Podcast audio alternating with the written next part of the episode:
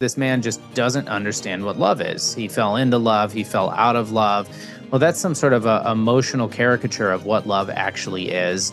And what love actually is, is going hmm. through the sacrifice. It is hmm. going through the pain. It is going through the suffering, and it is recommitting uh, to the beauty of the other, of the the our wife who is in need of our constant support and our constant love, our constant choice within that.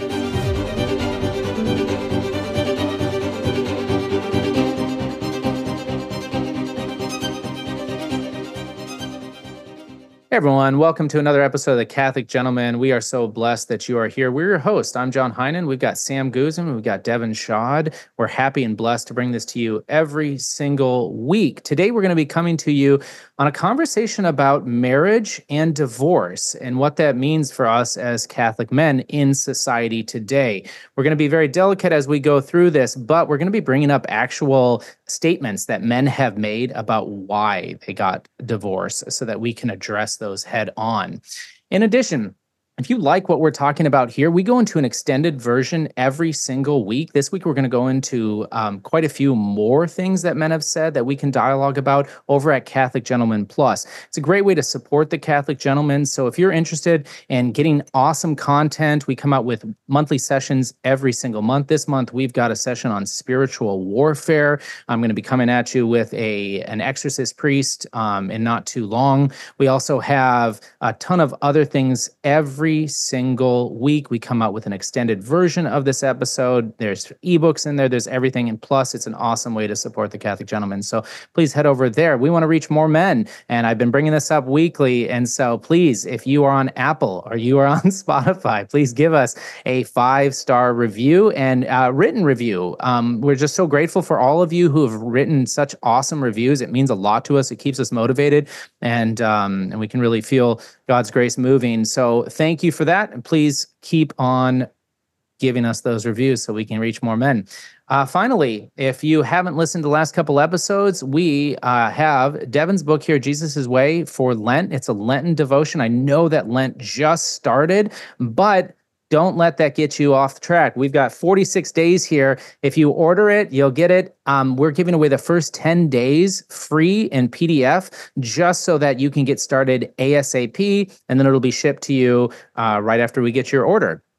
And so, again, today we're talking about marriage. I think it's such an important topic. Single men, if this uh, if you're listening to this episode i'd encourage you to tune in because it's going to show you some of the pitfalls that men fall into it's also for you to better understand what marriage is and what it is not uh, for married men, we have to redouble our efforts. We have to constantly fight against the world and the temptations of the world. And some of these men that have gotten divorces uh, kind of give us, you know, areas where um, the world sees it okay to just give up or okay to to let go.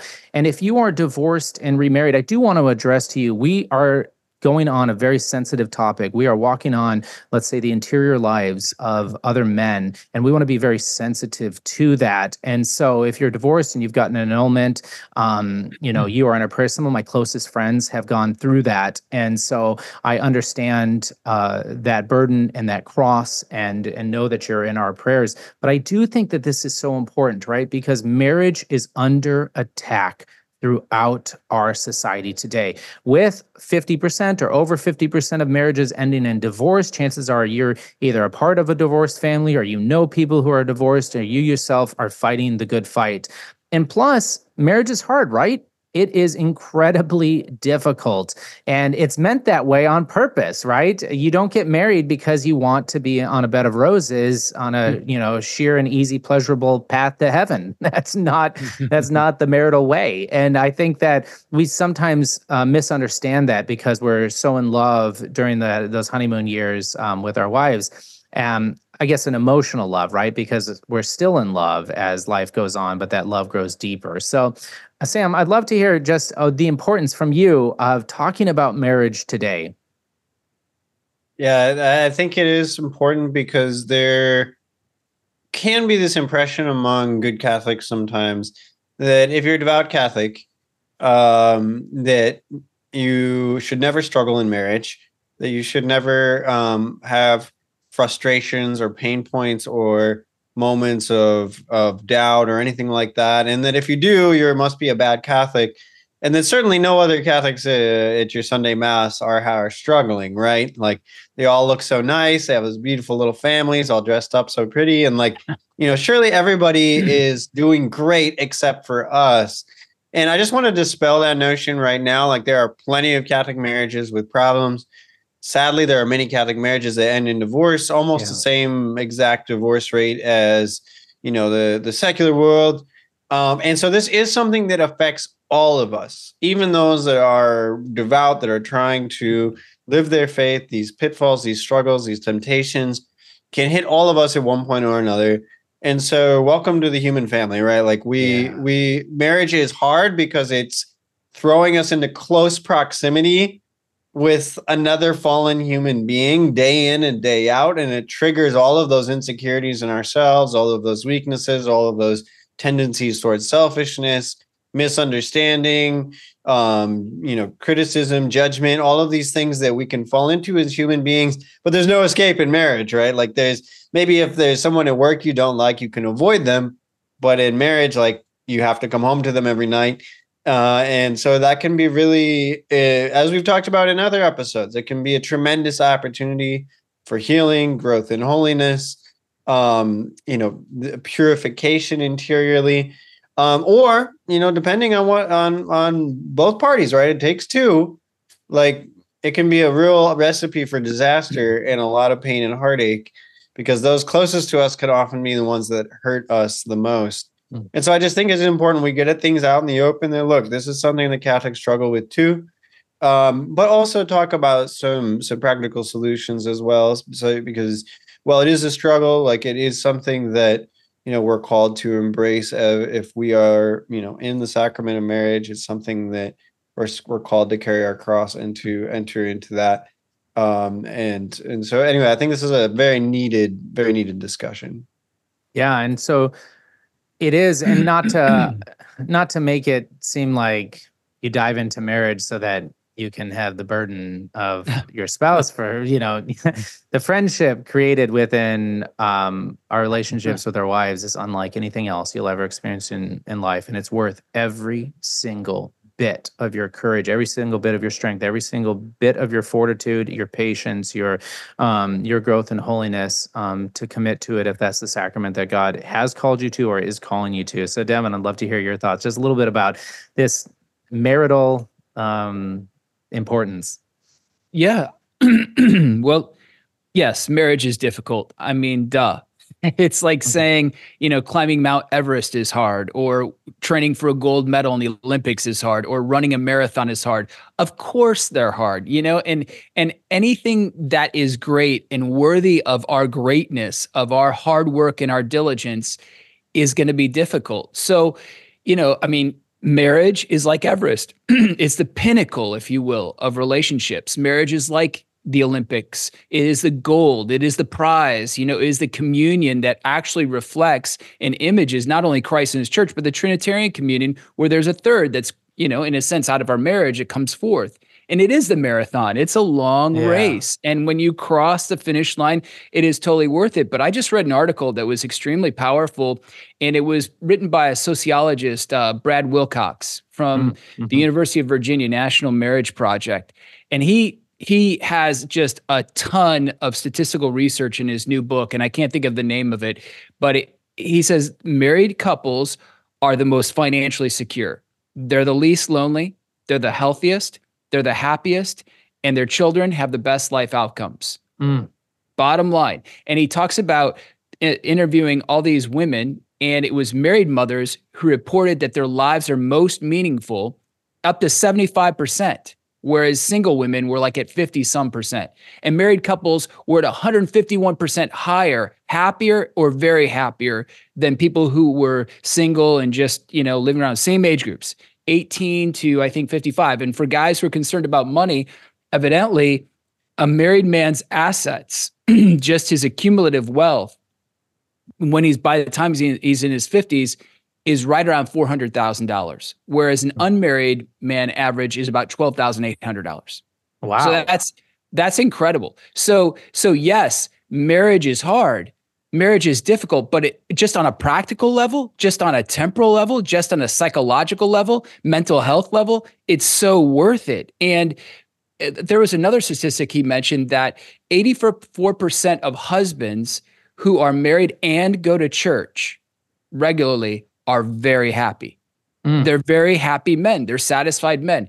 So the the culture wants to paint this picture, especially the Hollywood, the Metro Blue areas of the world. They they want to paint this picture that marriage is such a downer. You need to be emancipated from it. You need to be free of it so you can find yourself and have that new self and that self freedom and all that you know Rousseau kind of sentimentalism. But it's totally false, and the hmm. statistics mm. prove it hands down. Yeah, I love it. Oh, I really appreciate you sharing that. That's exciting. And so, men, if you want to make money and actually have money, get married. and um, and that's yeah. a that's a a paradox, but it it's yeah. I think that's really exciting. You'll have to uh, send that over to me. Uh, but yeah, I mean, for Catholics, we know that marriage is an indissoluble union. If you don't know that, it is right. It's a sacrament. It is not something that we can get a divorce. You can get um, separated. And you can get an annulment. Um, an annulment, you know specifically states that it was um, null, right? It was actually never the marriage sacrament was ever formed officially. And I know that that comes out a lot today, and I really don't want to go too much into that, um, but I do think it's, I think it's a beautiful thing that the church has come out in her wisdom with this idea of an annulment because of the importance of marriage that getting into the sacrament of marriage is not something that you just get drunk and wake up married and um and it's it's a full union right? Um it is not something that you could just dive into after meeting a woman and a week later you're in love and you're going to get married. It is not that. It is something that takes a very deep and serious consideration because our vows mm. matter. That's another thing. Um, our vows matter. W- what you say matters. And so, men, if you are going to commit yourself until death do us part, you have to know what you're getting into and you have to know what you're committing to and you have to mean it and you have to live it for the rest of your life. And that is, um, that's awesome. Yeah, Devin, what are you going to say? Uh, no, I was just thinking about a moment in my marriage. it just came to me where I was. It was shortly after I was married, and I was we were I was sleeping in the bed with my wife, and I was sleeping, and I literally woke up with a start, sat straight up, realizing that this is forever, and I was sweating.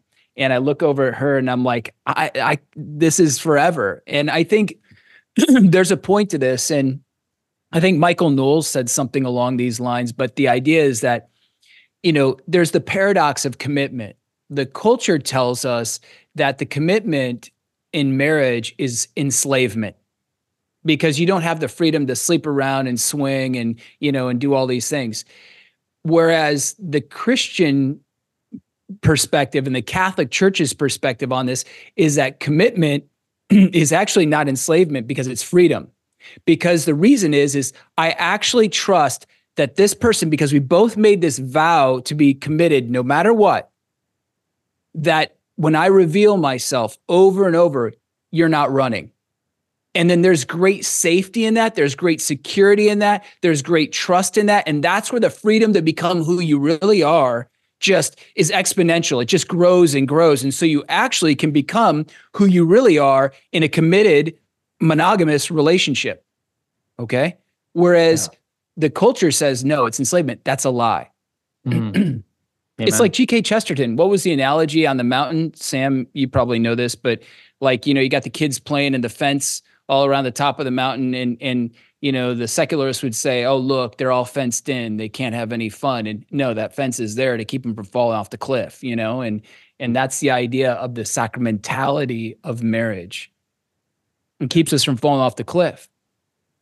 Yeah, and it, it's it's this is another one of these hard sayings of Jesus, right? Like like the the the Jews of the time were always like, "Oof, that's a hard saying. I don't know if I can stomach that." You know, like Jesus was constantly dropping these truth bombs that were hard for people to swallow, and and one of those was um, his teaching on divorce, and the apostles were like, I mean, I don't know if it was the apostles specifically, but the, there were disciples following Jesus at least that were just so horrified by like this teaching on divorce that Yeah. he's just like, whoa, you know, like if we can't get divorced, then might as well not even get married. Like, it, you Yeah. don't even get yourself into that situation if that's the way it's going to be.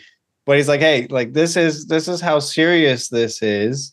You know, of course, St. Paul later talks about uh, how it is the reason it's important is because it's a sign of the covenant between God and his people. And God never, ever will give up on his people. Um, and we see that again. I've mentioned this before in other episodes, but like in the book of Hosea, right? Like God wants to show how literally means that by like making Hosea like marry a prostitute, and like no matter how many times she's unfaithful, he has to take her back because that's how God is. He hmm. always takes us back. You know, and that's the beauty of the sacrament of confession, of, of, of penance, of reconciliation, whatever you want to call it, like, is that God always takes us back. We can be unfaithful to him a thousand times and he's faithful to us. Now, human beings, like that's that's that's that's very difficult for us to be faithful in the way that God is. But that's the reason the church teaches what it teaches on divorce is it wants to show that this is how serious it is to God and like and it's how serious it should be to you is that this is this is for life. This is a commitment, you know, until death do us part. Those vows mean something. Um, um anyway. Yeah, um, agreed. And throughout all of Scripture, I mean, right? We open up Genesis Hmm. with the union of man and woman, and Revelations, it's the wedding feast, and in the middle is the Song of Songs, and we've got just uh, the marriage of um, Joseph and our Blessed Mother, which uh, you know is how God chose to enter in. And so this is this is so important. So I want to move forward. I want to actually start talking about um, these. I brought I got this article to have this conversation about horrible marriage advice because this article was put forth as something uh, other men might be thinking of, and maybe they will help. These guys' experiences will help you uh, discern if now's the time to get a divorce, and that's what we're in. I actually found a different article on Oprah uh, that also went through very similar things, um, but we decided to choose this one here, which was actually the lives of men, real men, and what they were saying, and so that we can actually discuss this. Now, I'll just preface this we're not looking to make for, uh, fun of these guys um, you know you're going to have some reactions probably like i did the first time i went through them but and at the same time it's kind of sad uh, with some of these situations. Um, but we want to present them in such a way of like if this is you if you're actually even thinking about this you're currently married or some of these thoughts i mean be honest with god uh, be honest with yourself and uh, and try and figure this out because I do think that these uh, words that these men are giving us are kind of a bellwether of the society that we're in, and this is a society we Yes. live in that we are called to bring Christ light to, and we're also called to be on the offense, not on the defense all the time. And so, hopefully, uh, some of the conversations that we have here are going to help you do that. So, the very first one is uh, one on therapy, and uh, the guy individual, I'm, Craig is his name he stated, She asked me to see a therapist with her. Things had been rocky for a while, and she thought a professional would help. Her asking me made me realize that nothing could help us. I was no longer in love with her, and there wasn't any work that could be done and that would make me fall in love with her again. So I guess we approach this one. It's like, men, if you are falling out of love with her, um, get out, right? You know, f- find the exit strategy and and and work towards that. So obviously, there's a couple different directions that we could take this in.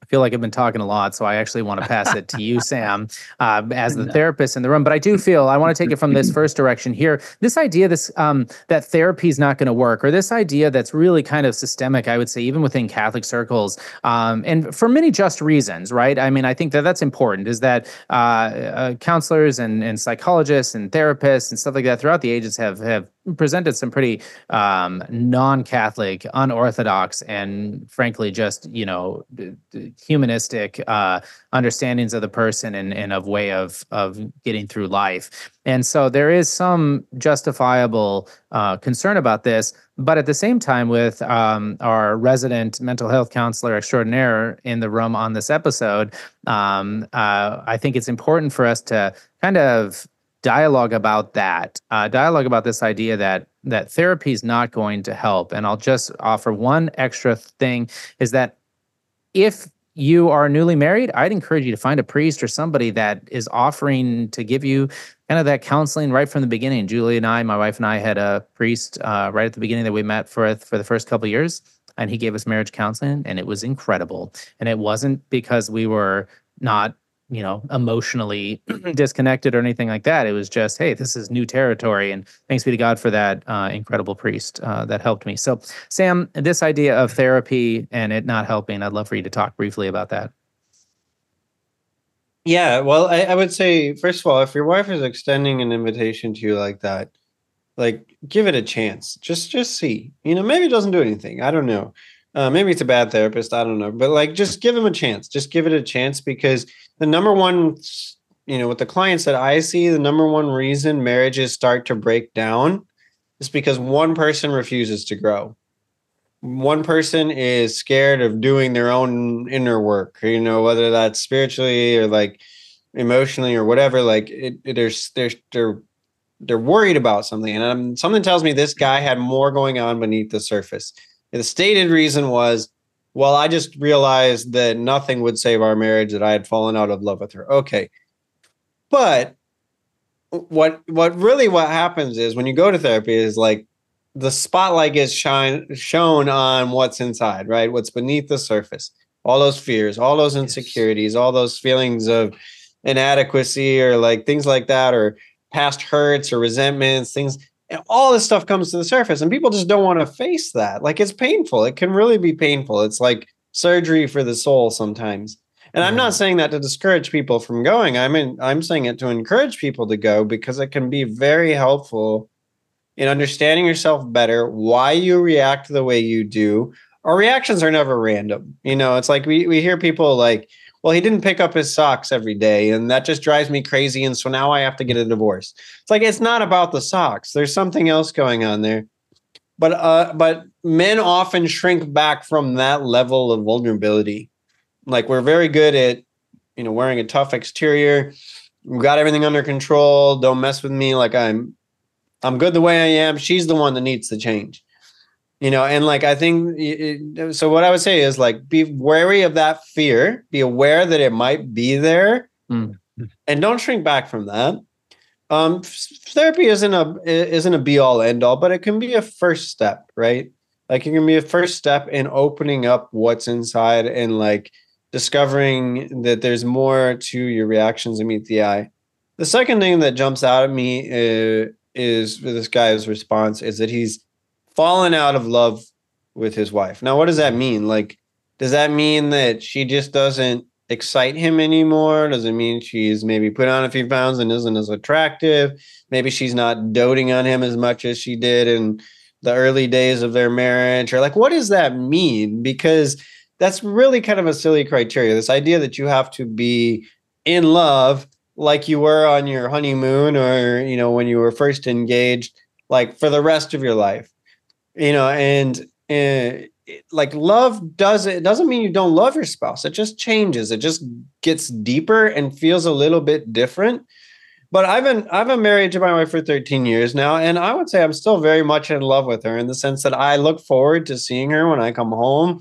I look forward to spending time with her. You know i appreciate our conversations. Like i still find her physically attractive. Like all of those things that were there in the beginning are still here now. They've just they're just different, right? Like yeah. it's not exactly the way it was when we were dating. But so I would love to know like what this guy thinks it's supposed to look like because sometimes we set ourselves up with failure by you know making making it like making this mental image that our life should be like a rom-com year hmm. after year you hmm. know all the excitement all the sparks all the butterflies in the stomach like if that's your idea of what marriage is supposed to be 10 years into it or whatever, like of course you're going to be set up for failure. Like that's not realistic in any way. And sometimes we just need to let go of some of this cultural baggage of what things should be. So I think that would be an interesting conversation starter with this guy specifically is like, what is your idea of being in love? And is that in any way what the Christian idea of, of love is? And if it's not, then you know, again, you're setting yourself up for disappointment. So Yes, Sam. I think you asked that question that every single person before they get married, and if you didn't, if you're married, ask yourself now is what is love? What does that mean? And there's books that have been written on this. There is scripture verses up the wazoo that, uh, that dialogue about what love is. And so I'm gonna turn to you, Devin, and talk to you about this um, this misunderstanding of love. Yeah, I, that was what I was focusing on with that first one is this idea of falling out of love as well. And I, I think that you you look at she's calling him to step up. She's asking him, "Will you go to therapy with me?" And he is unwilling to step up, which is an indication, unfortunately, that he's been unwilling to step up. Yep. And which means that, and this is the truth that there I go, but by the grace of God, I, am Mm. saying that personally. Um, but the deal is, is we all enter marriage wounded, and and this is this is very important. Okay, I, I want to speak to the a minute just to the culture just for a second. We we talk the culture is all about, you know, becoming the new self, the free self, the whole self, all of that, right? Yeah. But that is all an admittance and a confession that we're not happy, that we're not whole, that we're not truly who we're called to be. And so that means we're wounded. So the the beautiful thing about marriage is is for the first time in your life, I mean, besides your parents, your parents should have done this, but it's much different in marriage that you have somebody who's accompanying you in your woundedness. So hmm. this guy, most likely, he's got some wounds and some baggage. And that baggage is keeping him from now now the way the culture works is we we divorce passion from will and we divorce will and passion from intellect. So this is what's going on here with this. He's saying I fell out of love. I'm I'm I'm resting in my mood, in my emotions, in my passion. That's where I live and therefore I'm not going to exercise my will to overcome this mood that I'm feeling and actually follow the intellectual right thing to do, which is Mm. to make my marriage work. And this is a problem with our culture. And think about this. Could you imagine if you got up every day and said, you know what? I'm just not in the mood to work, you know, or I, you know what? I'm just not in the mood to eat. You know, I mean, like, give me a break. You would starve, you would die, you would, you would have no money. I mean, that's fired, not yeah. how we as human beings work. We have to exercise the will. And so falling out of love, being in love, it's not based on a mood. It is based on a decision. And and this is the key. Gaudium Spes 24 says, man can only discover himself by becoming a sincere gift to the other. Okay. Mhm. So we discover ourselves when we give ourselves away by taking that step to go to therapy. Maybe I don't feel in love right now, but by taking that step and working with the counselor and discovering some of my own woundedness here that I'm bringing to the table, perhaps then I'm starting to take steps to be a gift to my wife. And then I discover in that the will to love. And then, wouldn't you know it, some of the emotions come back here and there. And you start to taste that again. And that's, I can just tell you in my life, that's precisely what has happened in my marriage time and time again. So beautiful, Devin. I really appreciate you saying that. I think you're illuminated something here that I want to just kind of drive home is that love is an act of the will. It is a choice that we make. It is um, an action that we come back to day in and day out. It is not a feeling, right? And this idea that I think that's when I was reading this first, so where my mind really went to was this man just doesn't understand what love is. He fell into love, he fell out of love. Well, that's some sort of a emotional caricature of what love actually is. And what love actually is, is going Mm. through the sacrifice. It is going through the pain. It is going through the suffering, and it is recommitting uh, to the beauty of the other, of the the our wife who is in need of our constant support and our constant um, love, of our constant choice within Yeah. that. And I think that if we get that wrong, we are going to allow our lives to be thrown around like a rudderless ship, you know, that just moves on the emotions. And like you just stated, I wake up and I'm happy, it's a good day. I wake up and I'm a little depressed, it's a bad day, right? And that is not uh, um, um, uh, being in control of of our lives, or at least allowing God to be in control of our lives uh, throughout that. Sam, you had something. Well, I was just gonna say, like, it reminds me of we live in such a throwaway culture, right? Like, I drive down the street and like you know, all, like pretty much everything in the in in our area was built in the 1980s, and it's like they're already starting to rip it down. Like everything is so ephemeral here. Like in Europe, you know, the if it was built 300 years ago, that's like the new wing of the building. You know, Yeah. like that's. Uh, but but there's this idea of like investing in something Uh, investing in something that's designed to last. Like our Mhm. minds don't go there as modern individuals that are so eager and excited about the new and the novel. But we shouldn't just throw things away. Like I think this is this uh, your marriage is an investment. Like you're investing in another person. And just kind of using an analogy. I know it's not a one-to-one analogy, okay? But imagine like Hmm. you had, you know, I, I recently heard about like this the they rediscovered the original Bullitt Mustang from the the Bullitt movies, you know, for Oh, 40 yeah. years ago with the famous car chase and everything. This car is worth like, you know, 10 million dollars or something like that, but it was just sitting in someone's garage and they had been tinkering on it, like working on it for all these years. But imagine if one day they were just like they just saw this like priceless car sitting in their garage and they're like, you know what? I'm just so bored of working on this stupid old thing. You know, I'm just gonna sell it to the junkyard for scrap. You know, like I've been working on it for, you know, it's been in the family for like 40 years, but I'm just bored of it. Like it just doesn't excite me. It just doesn't get get my heart pumping anymore. Just just forget that old thing. And you know, you just sell it to scrap. Like people would be horrified. People would be really upset, right? And it's kind of a similar thing. It's like every year that goes by, you're investing in your marriage. Like you're investing in your marriage, and you're just gonna throw that away 10 years, 15 years sometimes. Like it just, it just no. Like be a man that commits. And like even if you're you're bored one day, like just stick with it. It's an investment, a long-term investment. You know, this is another thing too, just using a financial analogy. Like a lot of young people today are realizing that they should have started investing in savings and retirement, things like that, a lot longer. Or I mean, right when they were very young, and like they don't do that, right? Or another th- like another thing is people pull they cash out their 401k and pay all these Yeah. huge penalties, but they gotta like have that boat or whatever it is. But again, it's like it, you're in for the long haul with with like retirement savings and things like that. You're investing in that, and if you just you just jerk that away, like just cash that out, just throw all that money away, like you're gonna regret it someday. And so all that to say, like marriage is a long term project, and we're very bad at that, but we need to get good at it. If we're gonna live le- meaningful lives, lives of virtue, we need to start thinking for the long haul and not for the moment and the feelings of the moment. Yeah, I, I I remember as a I'm a lot older than both of you, although you guys are more mature. But I I, uh, I I remember growing up loving baseball, collecting the baseball cards, and you'd have like Pete Rose, Cincinnati Reds, George Mhm. Brett, you know, Royals, Rod Carew, the Twins, you know, and it, these guys played for that team their entire career. And then all of a sudden, money got into the game. Mhm. and that was something I, I I was like appalled by almost as I got older was these guys are cashing out and going to the whoever's going to offer them more money. And obviously it's the bigger stadiums and the bigger draws they're, they're able to pay them more money right?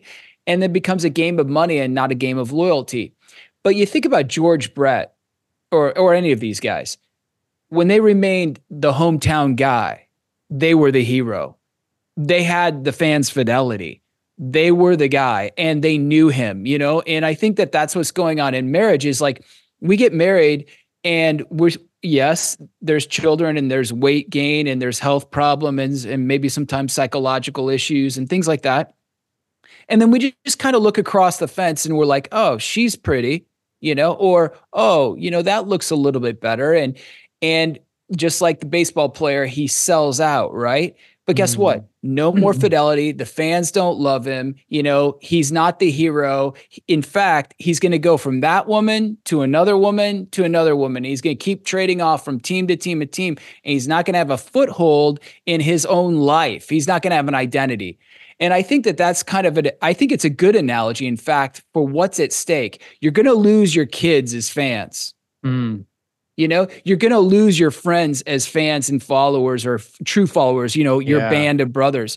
You're not going to have any respect. And the other thing is is when you grow old with your wife, you have a friend who is in it with you through the thick of everything. She is going to die for you. She's going to die with you. She wants you to be joyful. She wants you to be happy if you're really in it for her. And so, yeah, you might not have the emotions and the sentimentalism most of the time. However, I, I we do have that from time to yeah. time. But what we have is something far deeper that I think the Song of Songs says it, it's it's it's stronger than death. The fires of hell cannot quench it. You know, that's what I want. And I'm not saying this to, you know, people who are divorced, but I'm saying you young guys who are considering marriage, it is amazing. It is a tremendous gift. Yes, it is is hard as nails sometimes. And yes, but this is where you find out your true self. Yeah. Because when you're looking at your wife, you're seeing the mirror of yourself. You're seeing where you're weak, where you're limited, where you're impatient, where you're grumpy and resentful, and where your your your desires are faulty. And and it's by working with her through that, you become the heroic man. You become the man of honor. You become the man of greatness. And I think that Jesus, our Lord, and you know, God our Father, Holy Trinity designed marriage that's for what that's one of the purposes to make us heroic men saintly men men who really can offer the world so much more than hey i wonder where you know how i can get this other woman or or where i can go tonight to get you know whatever i just yeah. don't think i just don't there's so much more to life than there just is. being single and, and prowling around yeah it's really impoverished uh, view well in another um, way that um, men uh, view marriage is in sex and the frequency of it. And so uh, we move on to the next point here where this individual said, We hadn't had sex for six months. At first, I chalked it up to both of us being busy with our jobs and kids. I planned a special weekend in the city for our wedding anniversary. We went to a nicer dinner and then back to the hotel. I put on the moves and she said she'd rather not. And it was then I knew it was over. Mm-hmm. And so, you know, it seems like there was a whole lack of communication for mm-hmm. building up to this moment, right? And I think, I do think, and I'm going to state something here that, um, you know, can can definitely be teased out and, and worked on some more. But I do think mm. um, your sex life to a degree can have a benchmark of the health of your marriage um, within at least within your fertile years um, you know because there are uh, older couples that obviously uh, by their age aren't um, having sex as frequently but uh, love exponentially more than than I'm even capable of and and it's it's beautiful. So I'm not saying that, you know, remove those outliers, but just looking at this on face value, um, here, there really was something that was building and building and building that wasn't being dialogued and conversed about um, that allowed itself to get to this point where this one instance was just the end, right? This one where they fi- he finally brought up that point of conversation. That's it. She said, "Yep." She said she wasn't interested, interested, and he said, uh, "You know, did we sign a prenup?" And he, um, you know, and and that's really sad. But unfortunately, our culture has forced sex upon us. They have just, eh, you know, exacerbated. They have they've shown that it it sells and it um, it needs to be everywhere, and that we have to be constantly bombarded by it. It's at the click of our fingers. We become addicted to it. It's just over the course of things. And so, um, however, with this guy, it was the end all be all break within his marriage. So, Sam, I'd love to hear your thoughts on when you heard this or read this, what this made you think. Hmm. Yeah, uh, just the fact that they went six months without any communication about this issue um, is definitely a huge red flag. I, I agree 100% with what you're saying, John. It's a thermometer of your marriage. It's not it's not the most important dimension of your marriage by any means, but it's a very good indicator sometimes of where your marriage relationship is. Um, and I think that you know there's there's way more going on here. Again, like it's just the they they had been drifting apart. They had been ships in the night for a long time. It sounds like like living separate lives at most as they're kind of wrapped up in their work worlds maybe just coming home and scrolling on their phones and crashing in front of the TV. I don't know. I'm making some assumptions. Um, but but but all that to say, like you don't go six months without sex without talking about it at all. Um, and without expressing any any needs, frustrations, um, desires, anything for six months, like that tells me there's a huge breakdown, like you said, in communication in their marriage And you know, I I again I'm granted I'm making some assumptions, but like I wonder what that husband was doing with that sexual impulse for those six months, right? Yeah. Like was he turning to Mm. pornography? You know, was he masturbating? Like what was he doing for six months? I don't know, mm, you know, too many healthy men that can go six months without some sexual activity and be okay with that, you know, and like unless you're unless celibacy is your vacation vocation. So it's like I I makes you wonder like what else was going on in their marriage. And I guarantee you, with like a hundred percent conviction, that it wasn't just their sex life that was suffering. Yeah. Nobody gets divorced just over his sex life. Again, it's like leaving your socks on the floor, right? Like it's just an excuse for a marriage that's already breaking down, a marriage that's already eroded in many, many ways. That lack of closeness. And I'm sorry, one date night is not enough to make up for six months of neglect, right? Mhm.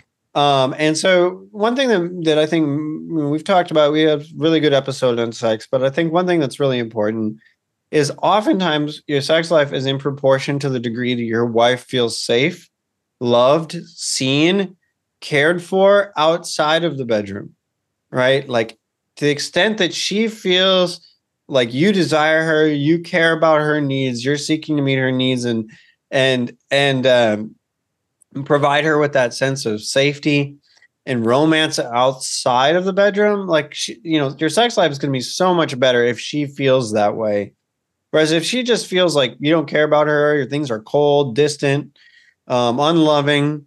I'm not saying it's always that simple, but a lot of times it, it's she's there's already a breakdown in that that love relationship in that intimacy and there are other degrees of intimacy besides sexual. Like she's she's feeling hurt in one of those ways. So the fact that this wife would turn her husband down on their anniversary you know like something else is going on there that they need they need to be exploring other dimensions of the marriage. But just to take that hurt that rejection that he maybe felt in that moment and just say i'm done like that just shows like where he is in, in mentally and emotionally and it's many not a mature place Yeah. Amen. I think it demonstrates a fundamental flaw in the way that we think as human beings is that we think that it's quid quo pro. Yeah. That's fundamentally what's wrong with that statement is that he's like, I did this and I did this and I expected this. Well, there's the problem.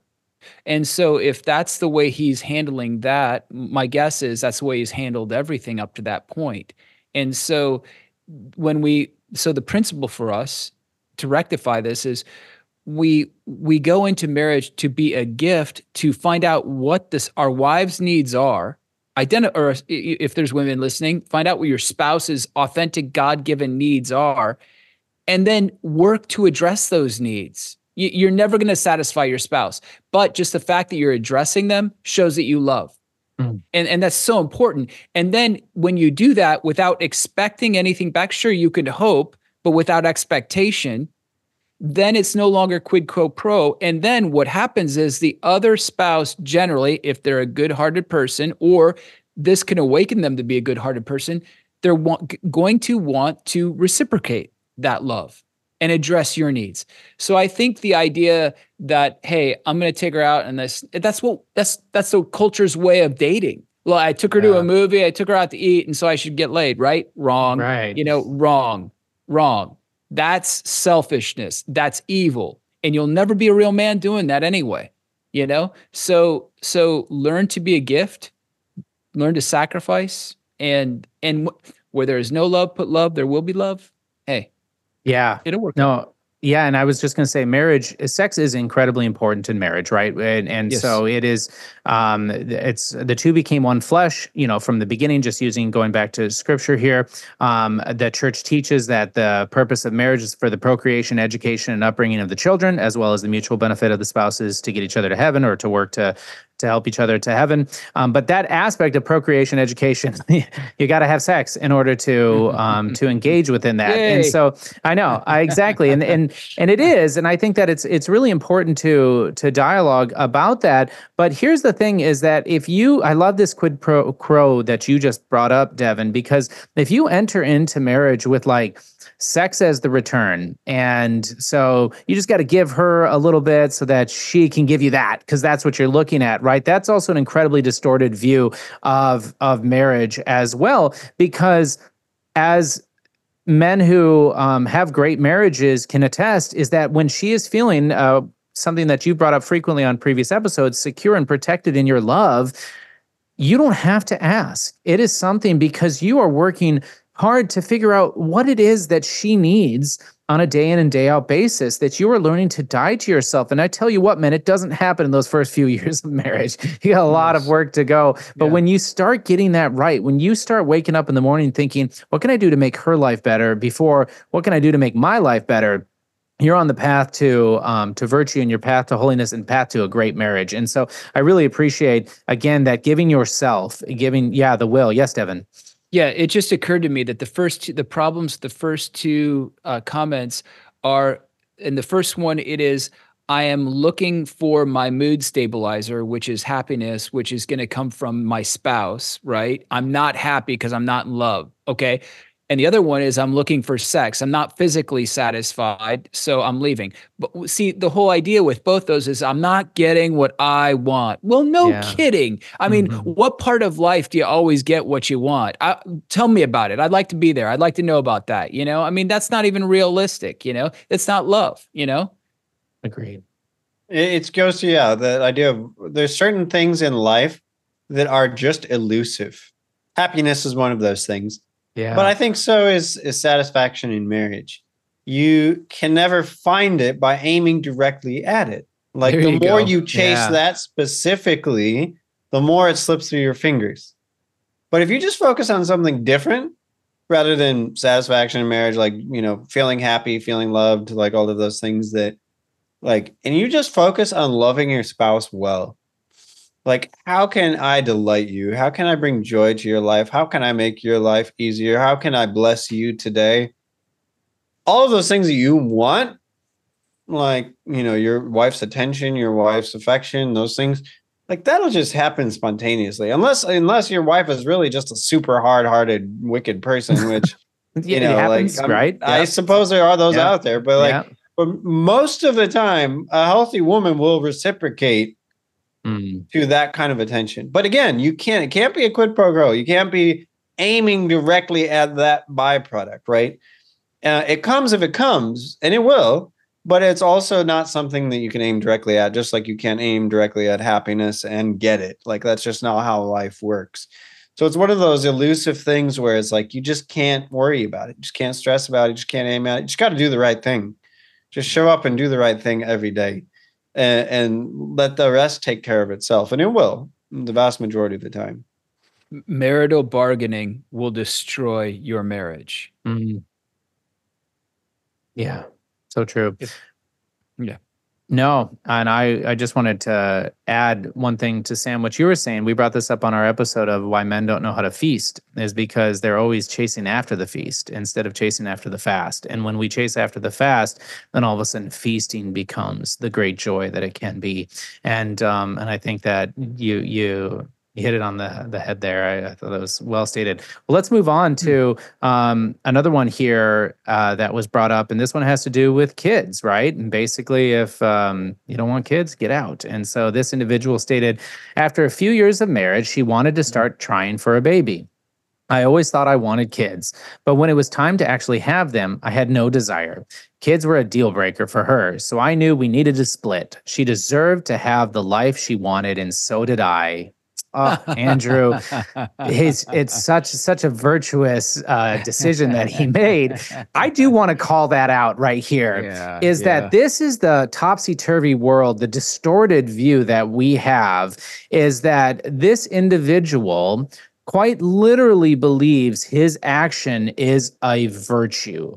That splitting, as he states, or getting divorcing his uh, wife and leaving her is the right moral high ground. And I tell you what, the amount of people that whoever wrote this article and the amount of people that read this article that affirmed it is just a sign of the times that we live in. And and I just want to call that out because it is um, what we're up against. It's what we're combating, and um, and so and then I the last thing I'll just say about this is, and this is why it's so incredibly beautiful that we're Catholic. I pray in Thanksgiving for Catholicism because I didn't enter into marriage with this idea. I didn't enter into marriage that we would wait a few years before we have children. I didn't enter into marriage with that um, notion, or that maybe I wouldn't have children because I understood that what marriage is for, right? The procreation, education, upbringing of the children, and um, and I think that it is such a blessing to my life that I had that um, eyes wide open sort of approach. I would say if you're discerning marriage, one of the great things to ask is, you know, what do you think about kids right when you're dating in your courtship? Um, how many kids do you want to have? And i i i think that that can be an eye-opening conversation with a potential spouse that is worth having. Because if they come at it I was like oh you know I don't really know if I want kids or oh I'd like two kids maybe three you know? I mean it kind of lets you know where they're at. And so um, or maybe they're going to say I want 15 you know I want to I want to challenge Teresa uh, Sue or uh, sorry uh, Catherine of Siena's uh, parents and um, you know have have over 20 um, and that's going to tell you something. So so anyways and I'm not diminishing bandwidth and just cause and reasons why why to avoid children. But just looking at this one directly, I think it is um, it's an important uh, point to mention. So, Devin, I'd love to hear your thoughts uh, directly on this yeah, one. fundamentally, it sounds like the issue is not wanting to grow up and uh, not wanting to take on sacrificial responsibility. So. so like can you imagine if i said hey you know guys i'm i'm sorry i I I I talk too much, therefore I shouldn't be on this podcast. Or you know what, I can't be in this marriage relationship because I use porn too much. Or you know, I can't be around my buddies because I drink too much. Well, okay.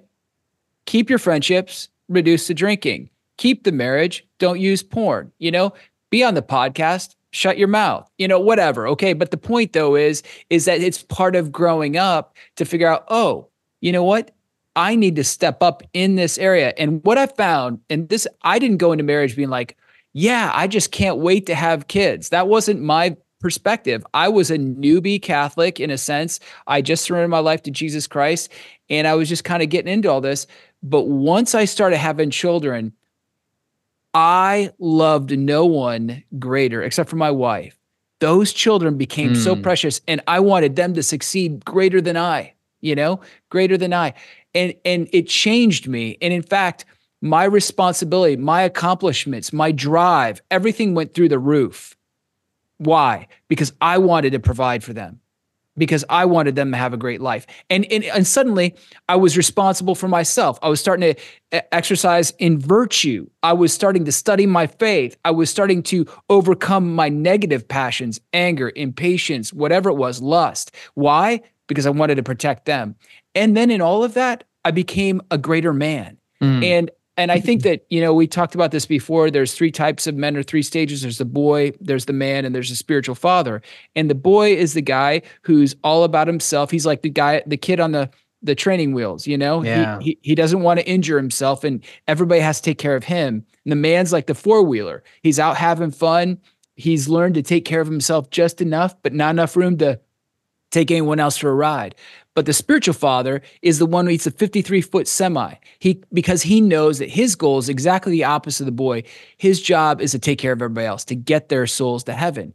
And that's that responsibility level that we step into when we start to have children. So just saying, you know what, I just knew that I, I just came to this realization that I didn't want to have children.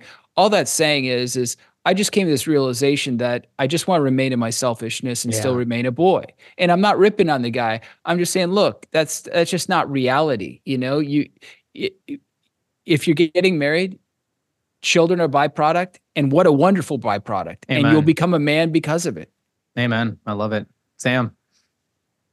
Yeah, no, that's it's uh, it's my heart honestly my heart breaks for this guy because yeah. he's missing out on so much our culture's view of children is so utterly toxic Warped. you know like children oh they're a drain on the planet you know maybe have one but like oh my goodness they're a drain on the, the earth's resources like do not procreate you're hurting Mother Earth, you know. And like then then the other message is like, oh, they're just they're just they're just icky, you know. You got to change all those diapers, you know. Like they're so expensive. Like you, you'll be missing out on those vacations and things like that.